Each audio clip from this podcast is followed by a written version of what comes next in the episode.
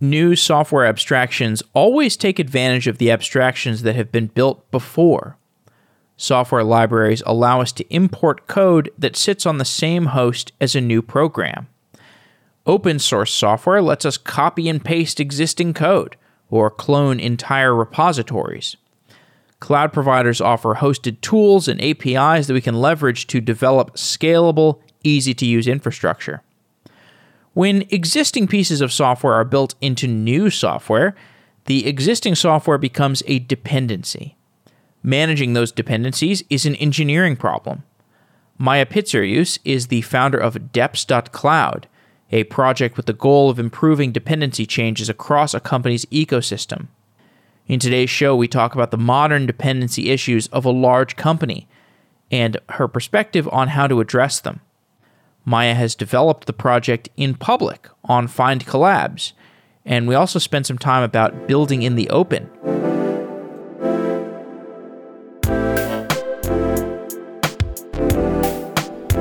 Maya Pitzeruse, welcome to Software Engineering Daily. Thank you. Happy to be here.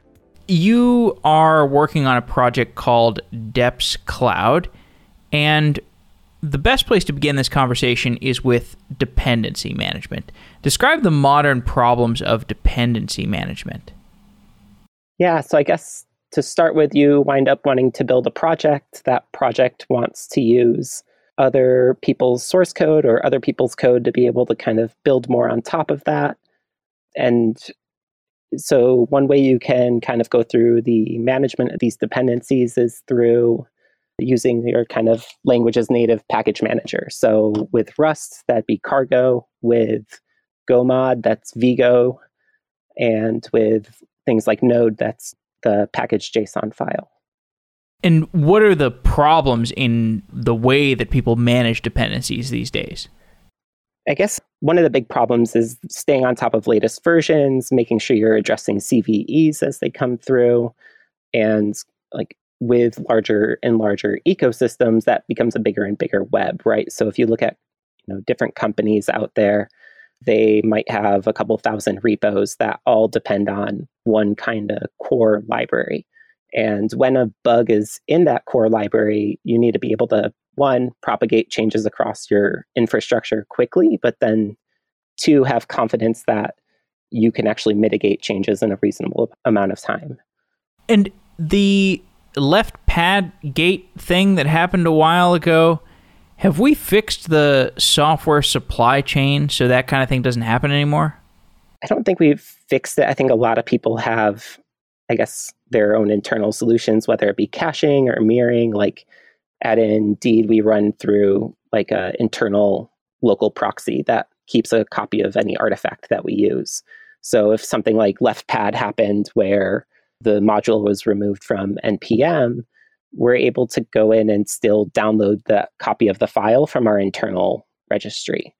But I think tools are getting better about this. Like npm actually even removed the ability to delete modules from their registry. They kind of add it as an extra, like you need to be sure that you're doing this component. So we got npm modules, we've got cloud tools, we've got GitHub repositories, we've got other package management systems. Where else are we getting these dependencies from? What are all the different flavors of dependencies that we're managing?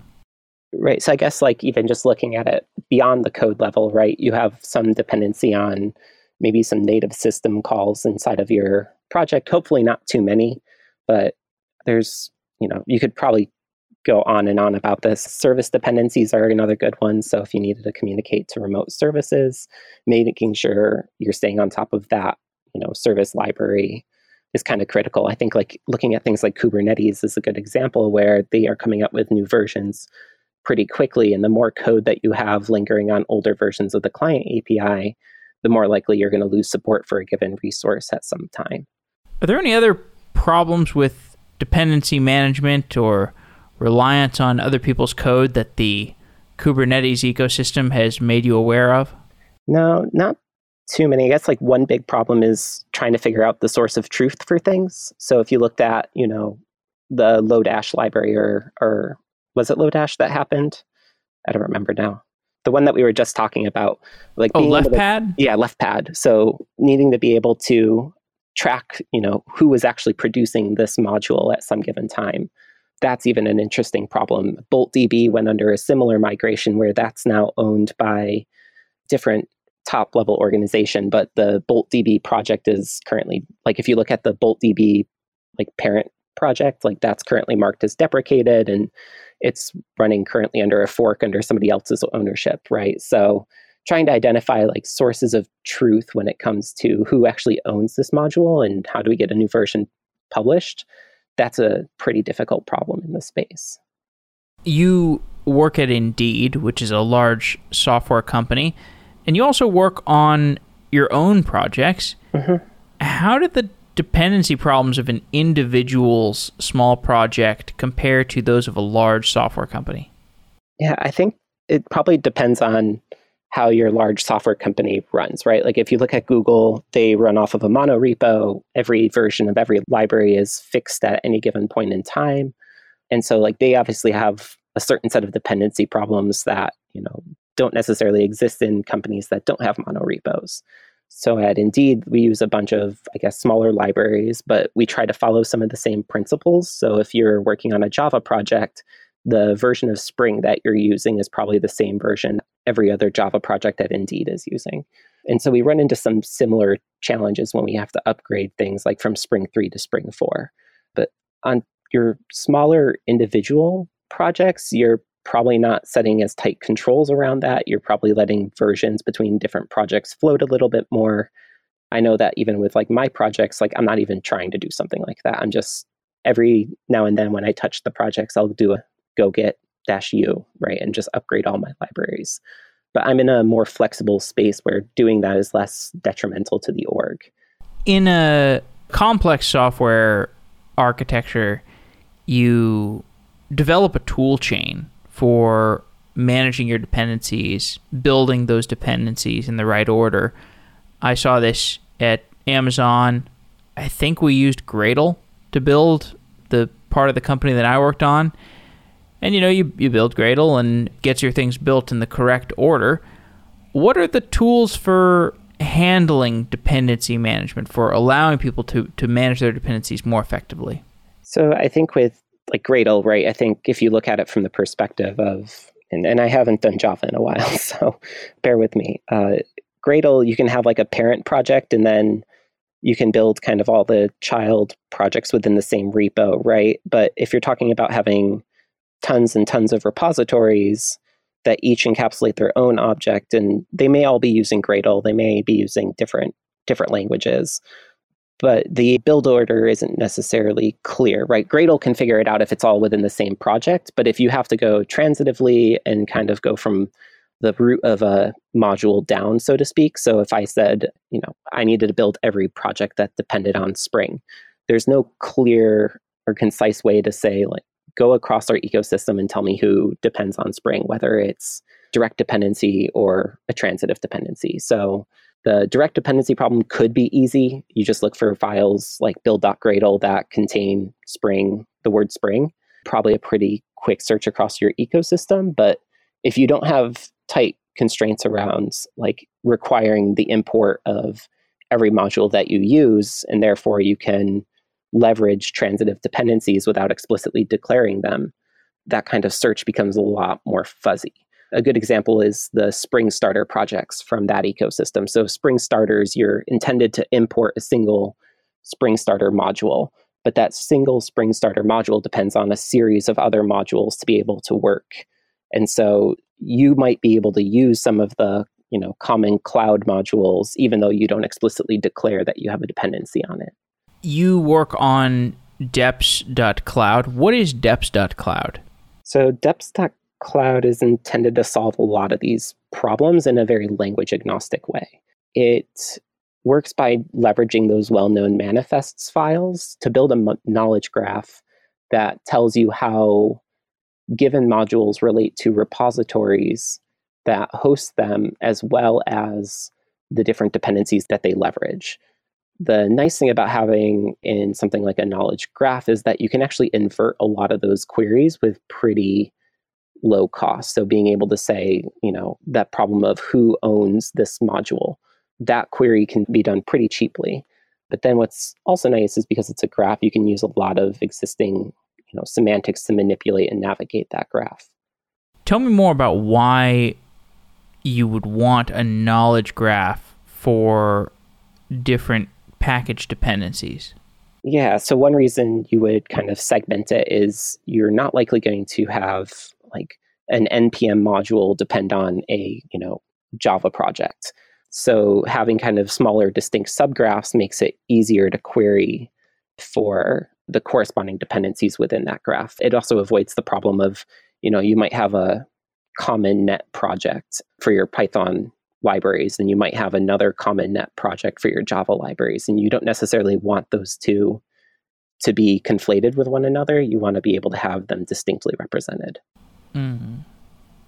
So if I have a project that has dependencies today and it wants to check the what the versions of those dependency I guess I'm trying to better understand the use case for when I would want to query the deps.cloud knowledge graph versus just looking at you know whatever the state of the art is for understanding dependencies today yeah, so one reason would be that, again, a lot of these tools have been built to query up your dependency stack, right? So tell me what projects that I'm using, but don't necessarily answer the problem of who's using me.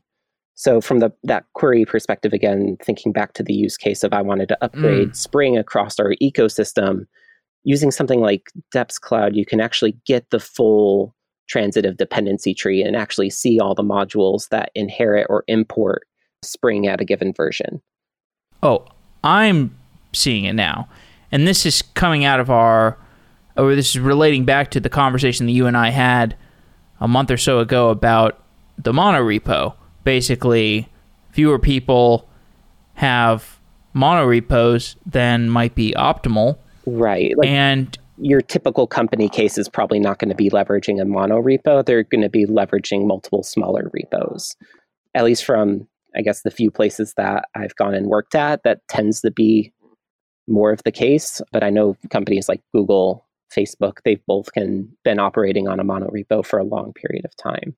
But then even kind of shifting that focus more towards open source, open source is not a mono repo, right? Open source projects tend to be individual. And so being able to solve a problem for open source is pretty valuable in my opinion. Something that I think a lot of people get stuck down that, you know, let's go the mono repo route when it's they kind of stop and turn your head back to the open source world and think, well, open source will never be a mono repo.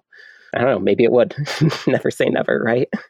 That's a pretty amazing idea. So there's two. Emmett, let's put it on the blockchain. there's two things here. So one would be the idea of I'm a large enterprise and I've got a bunch of different separate repos and those repos, some of the dependencies that they consume are other internal systems and application imports. And if I'm like an infrastructure engineer at this company and I change one of these internal application systems, if I want to make sure that all of the clients that are consuming that module or that application library update as well, I may want to go into each of their repos and make that update myself. Right. Because that's one of the things that happens across a mono repo where if you update, for example, your protobuf spec or something, and you want to make sure all of your consumers update their version to use your your most up to date protobuf spec, you can literally go into their code and and update it for them. Exactly. But most companies have a bunch of disjoint repos. Mm-hmm. You don't know who is consuming your package. Right. You do to some extent, but you can't necessarily make that guarantee.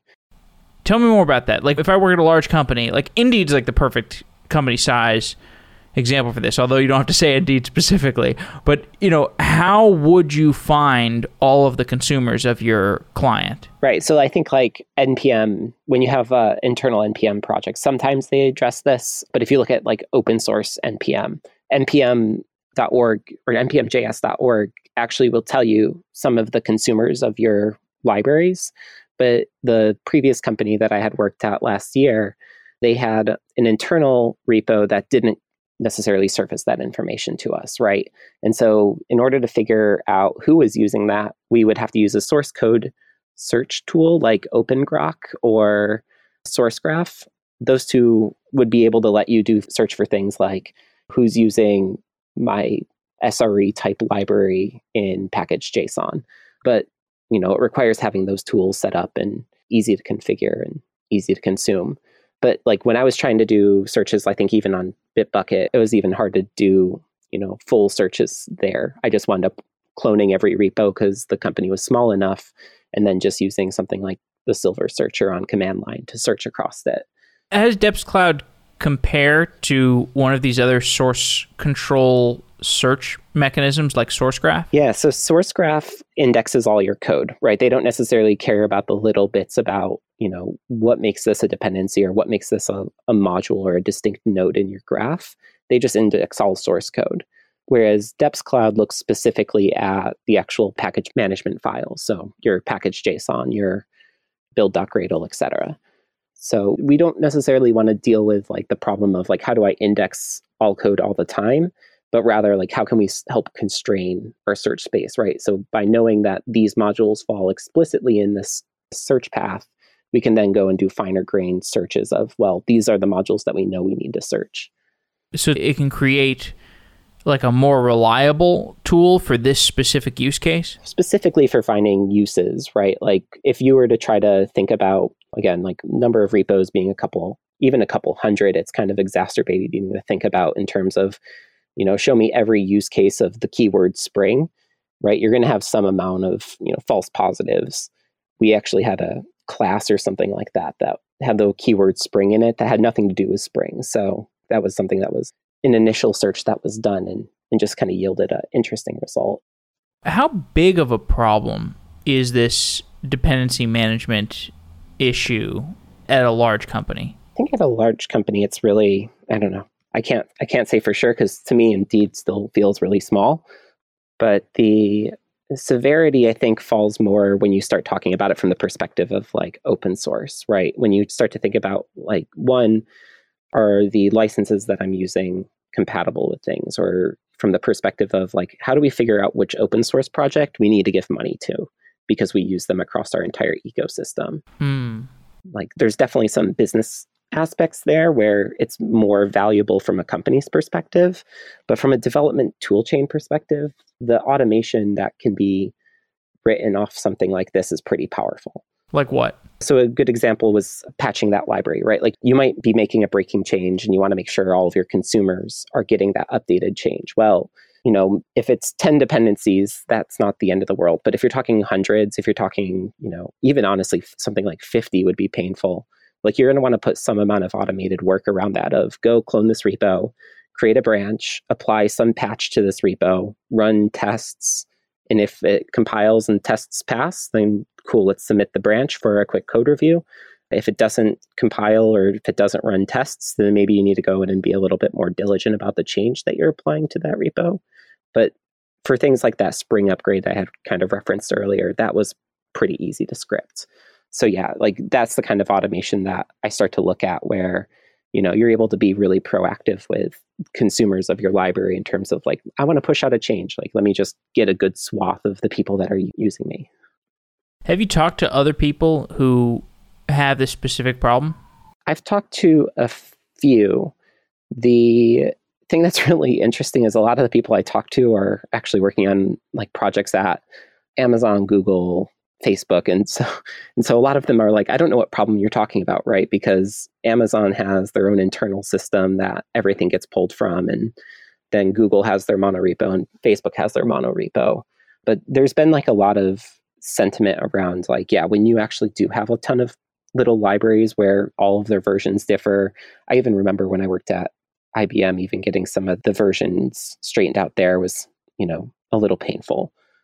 But yeah, I don't know. I think the problem takes different shapes and forms depending on who you're looking at, and it's hard to find like a common story amongst all of them. The big one I think that a lot of people tend to get behind is the proactiveness of of making changes, right? So if you don't have to have a library that sits around with a deprecated method forever, right? And it's something that you can deprecate, publish one version, you know, go through and apply the patch across the company and then know that from that version forward, you know, that method call is never going to happen again. You can easily remove that code from your code base. It will help clean up a lot of probably legacy methods that are sitting around. Why did you start working on this? For fun. So I started, this project actually started at Indeed with a previous implementation. And it was originally scoped just for kind of some internal use cases, mostly to help me with that Spring upgrade.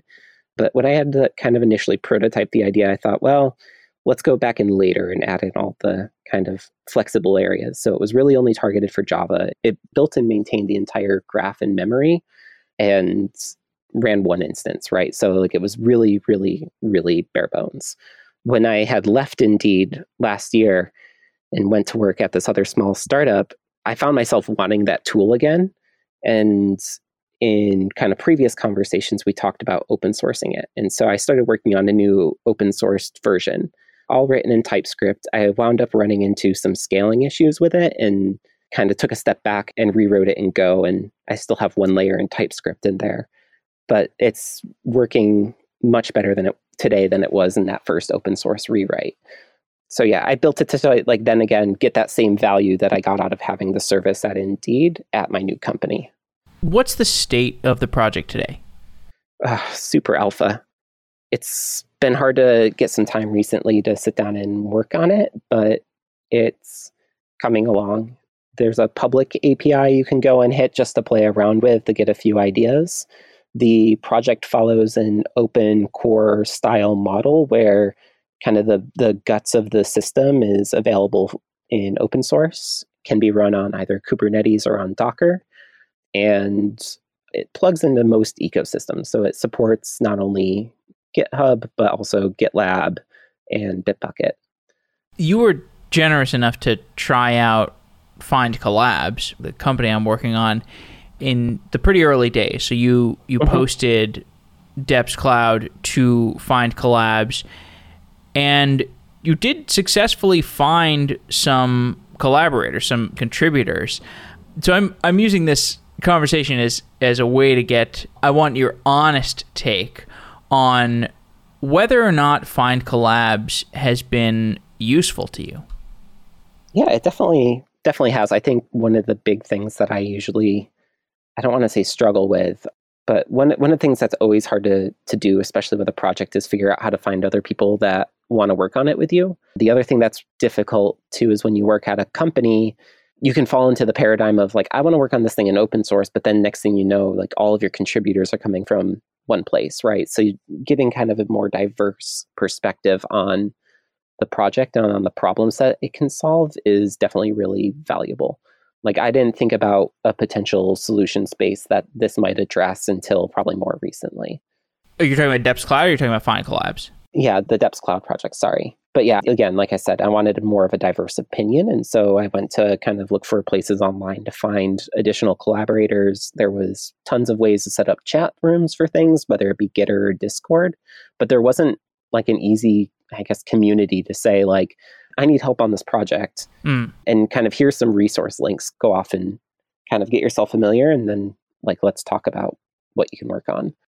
Yeah. So is that what you think the because right now we're basically in the process of refocusing the platform around open source. And by the time this airs, we'll have made that refocus. Because I think early on the catchphrase or the elevator pitch for, for findcollabs was kind of for any project. And I think that was probably a little bit spreading it too thin, you know, and not not really, you know, because if you just focus on open source, this problem does seem to exist explicitly in open source. The idea of I've got an open source project and I'm looking for other people, that does seem to be an actual problem that needs to be solved. Yeah, I think in the maker community, you see a lot where you where people want to exchange goods and services in terms of like I have a friend that's a leather worker and he might exchange some leather work for some metal work from somebody else. Whereas I think open source has more of that digital community of like, I need somebody to help contribute to this electronic project that I'm working on. But yeah, in both cases, like I, I think in the case where, you know, I'm thinking about the maker's use case, seems a lot less dependent on the electronic forms of communication. So we have this chat system, we have roles, we have tasks, we have GitHub integration. We're throwing a lot of stuff at the wall. Do you think it's too much? Should we be paring away some of this? What do you think is the stuff that's actually useful here? Definitely the project links. That one I think has been one of the more useful features where I can kind of link out to any external content. A brief, I don't know, maybe a way to give a quick description would be nice. That's probably the biggest thing I use. I do use the tasks feature quite a bit they, they tend to monitor or mimic or, or match tasks that I have in the actual like Deps Cloud project on GitHub. But I definitely have a few more in there, like right now, if you go and look. I haven't tried video chat, and I do use the chat heavily. Yeah, I've noticed this like a number of times. So people do drop in and then they start working on the project. Have you gotten, I mean, have you gotten significant commitment to your projects? Like actual code committed? I have gotten a fair amount of people to write some code, yes. I've had a few people that have kind of not fallen off the project, but they've gone to work on something else, or their time has kind of gotten demanded from like another project somewhere that they were working on, and so they've had to like step away from the project. But I have gotten some stuff done. Like a easy thing for people to do is go in and add a parser for their language, right? So right now I don't have Python support. And one of my friends was literally looking at it and saying, Your lack of Python support disappoints me. So they are going to contribute the parser for that. But yeah, the use, I guess, of like contributing doesn't seem to be that that big of a problem. For some of the bigger tasks, obviously there's going to be a big knowledge gap there. And that's where like having somebody that's been on the project a little bit longer would be really nice. Right. So the people who have come in and they've picked up tasks, they've written the task, is this the actual code that's useful to you, or does the code end up being like not good enough? Oh, it's usually good enough. Like we had, like somebody, like I said, somebody went through and added a few parsers. Hmm. They were looking at extending some of the indexer code. The parsers, like I said, are pretty low hanging. So those are the things that people tend to contribute a little bit more to. But yeah, I found that like most of the time the reviews come through pretty cleanly. And, you know, it, like I said, very alpha stage. So I think a lot of this is not only just surfacing information to people that we think might be useful, but also trying to figure out what information is going to be the most valuable to show. Like, I am not a UX designer by any means, but like right now, I'm finding myself doing a lot of UX design and development. And so I've been trying to find somebody else to pick up more of that to give the site a little bit more of a professional look and feel, but then to also set a like scheme in place so that way we can kind of have a good design guide to work off of for future UIs. Do you have much of a background working on open source? I don't know what much of a background really looks like. I've been, I guess, writing code for open source projects for probably about five years, not really heavily in the first couple of them. I found myself maintaining a lot of our open source repos at Indeed, and then kind of just maintaining a few of my own. Nothing like ever big kind of took off. So my contributions have been pretty sparse here and there, but definitely have been working on it pretty heavily for at least the last year and a half, two years. What kind of stuff does Indeed open source? What kind of stuff were you working on? Oh, God. We have an A B testing framework called Proctor that's available. I haven't checked in on the status of that recently. We have an analytics platform called Imhotep that is used pretty heavily internally. It effectively gives you a way to quickly put together data sets and do queries across a whole bunch of different keys, fields, values. We use it for most of our metric tracking internally. We have like a second iteration that at least a second iteration on the front end, not necessarily on the back end, that kind of gives us a little bit more of a dynamic ability to query for data. We have our, I guess, like record log and MPH table libraries available as well. So these are like on disk file formats that were written to help solve some of our scalability issues early on in Indeed. So, like our docs system that manages all the job descriptions, that's currently hosted out of a record log. And that kind of record log code base is open sourced. What do you think about corporate open source these days? Are there any gaps in how large companies manage their open source projects or ways they could manage them better? It's a good question.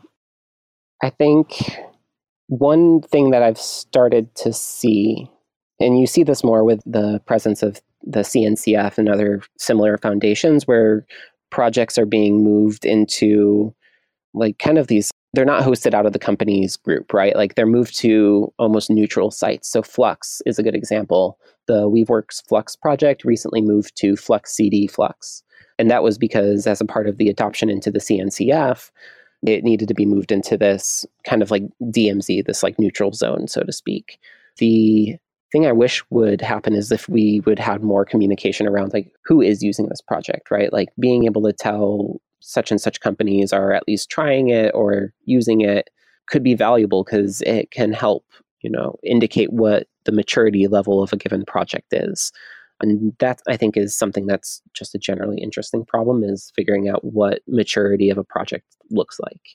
Since you brought up the Kubernetes ecosystem, to what extent are you using Kubernetes at Indeed? Or can you talk about that? Like, what's been your experience using Kubernetes within a large company? So, I can talk about it a little bit. We've been, I guess, undergoing some kind of migration. My team is actually what we call the platform for a unified runtime environment team. It's less of a team, more of an initiative. The idea is that, you know, after this work is kind of done, the team should be able to dissolve. We'll see what ends up happening with that later on. But we're focusing on kind of delivering a vanilla Kubernetes experience. So we have, I would say, two distinct efforts at this point. There's a single transitional effort that's working on getting us from A to B for the time being. And then we have kind of the longer pull, which is my effort, where we're going through and actually trying to think about, you know, what is the way that we want this to be done? How can we do this from more of the out of box style solutions? So we're building clusters that look very similar to things like AKS, EKS, and GKE. So the, the different cloud providers, Kubernetes integration. And so we're we were just delivering. We actually got a few clusters out this week, which should give us a pretty, I guess, good position for now. But it's effectively just a vanilla Kubernetes cluster out of box. The thing that I've found in terms of like relating it to what our previous solution looked like, the ease of use is just so much better when it comes to things that don't look like your typical Indeed project. So we had a pretty well built runtime that really required the look and feel of an Indeed project and so one of our teams went and ran Apache Flink inside of this ecosystem, but they had to put a lot of things around it to be able to get it sort of deployed to our runtime. And we were able to do something similar in our ecosystem with like a fraction of the time because we didn't have to write processes to make Apache Flink look like Indeed. We were able to just run the same type of process in, in a Kubernetes cluster, kind of the vanilla way. Why did you build your own Kubernetes deployment system? Why not use like GKE or EKS itself? It's a good question. At the time when we did the evaluation, AWS was something like a couple versions behind. So they were on like 112, I think, when we did that initial eval. And we were looking to use kind of more of the closer to head, closer to trunk, so to speak. Like even today, we actually just went through an upgrade off of, I think it was like 114 was what we were on think we're on 115 now because there was a few features that we were looking to get out of it. And so being able to upgrade on a more regular cadence was a pretty big value to us. The other thing that was a little bit of a I guess motivator was that we not only use cloud environments, but we have managed data centers as well. And so we didn't want the Kubernetes clusters of managed data centers to really look all that differently or be managed all that differently when compared to something like Amazon's services or Google's services, right? Like we wanted a very similar workflow of, okay, you followed the same type of pattern, but here's this different configuration. The other thing that I found out a little bit, I guess more recently, that would have been a big hindrance is that not every cloud provider allows you to configure your authorization service. So DigitalOcean is a good example where DigitalOcean, as great of a one click service as it is, it doesn't let you configure the authorization integration. And so using like OIDC to be able to let your company use kubectl on command line, that workflow wasn't really possible. And we were trying to get to a point where we can give developers more kind of more direct access without hiding it behind a lot of additional tooling. Interesting. So I guess for the same reason you wouldn't want to use OpenShift, for example, just because it would give you some kind of extraneous tooling between you and the Kubernetes cluster. A little bit. I think OpenShift is closer to a vanilla Kubernetes cluster than some of the other cloud services. But yeah, like we wanted to give as close to the feel as possible. Like the idea was, you know, working or interacting with your clusters internally shouldn't be really any different than how you would do it externally, right? Like if we can preserve a developer's workflow in and out of the company, that's a pretty big win in my mind. Did you look at Knative? Uh, the serverless stuff, right? Well, I think that, sure, that word right. that like word has almost been uh, it's almost been polluted. I think at this point. I don't think it's so a good word anymore. Serverless. I think people I think people say serverless and now people think cold start. They think latency. Yeah. So I guess my background with it is that the last company I was at was doing a lot of stuff with AWS Lambda. And I always heard it in the context of almost serverless like replacement. We have looked into it a bit. There's not too many use cases right now that are like too high demanding, but we've kind of gone through and like put almost like a dog ear in it for later. We have some notes on some workflows that might be able to be ported in. We are trying out Apache Airflow because that's one thing that we found pretty common with some of the index builder oh, tasks oh, yeah. that kind of back our Imhotep data analytics platform where we have kind of indexes that depend on other indexes. And so we're leveraging, I know that we're trying to leverage Apache Airflow for that, but that has some, I think that's coming along. The reason I asked about Knative is not so we could just have a fashionable mention of, of Knative, but just because I figure this problem of I'm a large enterprise, I've got my own data centers, and I want a platform, and Kubernetes is too low level to be that platform, and so I'm going to build a custom platform on top of that. I feel like that will be solved at some point. Am I mistaken? Like, is Kub- isn't that Kubernetes' big selling point? Is it's the platform for building platforms? I guess that's true. I guess that's true. But isn't it the platform right. for somebody else to build the platform for you to install at the job search company? I don't know. I would look at something like Knative as a platform that facilitates product development, right? In the same way that I think things like Kafka streaming are very much becoming more and more tools to facilitate some use case, whether it be BI or analytics. The I don't know, meta platform of building a platform is interesting in my mind. In my mind, we're just building an environment. But, you know, we have teams that are working on some interesting projects that you know we look at as a internal platform kind of solution whether it be messaging whether it be you know email or notification like i think we even have like a front end core platform type team now that helps with a lot of our front end development across organization way sorry to deviate uh, you know to your your platform management expertise but i'm kind of interested in this.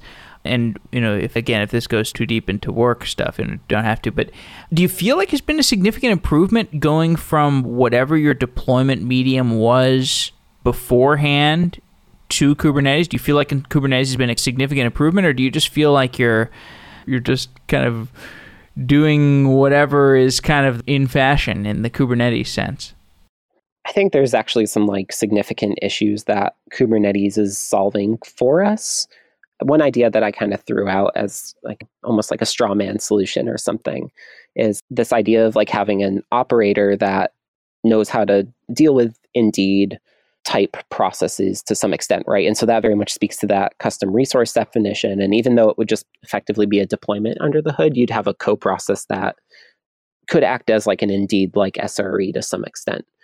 And that's kind of like the whole intent behind the operator pattern is actually being able to you know automate some levels of workloads whether in you know mysql that be adding additional shards or in something like mongo being able to add an additional replica set.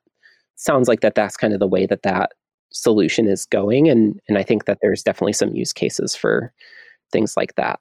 That's cool because then it's like maybe it's an incremental improvement on deploying your basic infrastructure today but tomorrow it gives you an extra sre right. And that's like definitely the longer term idea that we've at least tossed around. Like i don't know where that really stands but getting into the the, the workflows of our sres is definitely one of the thoughts that came to mind of like what things can we help take off their plate? How programmable are those run books of the sres because i've heard some doubters of the operator pattern in my various conversations I think it depends on the problem that you're trying to solve, but there's some of them where a good example is there's a few libraries out there that don't automatically reload certs.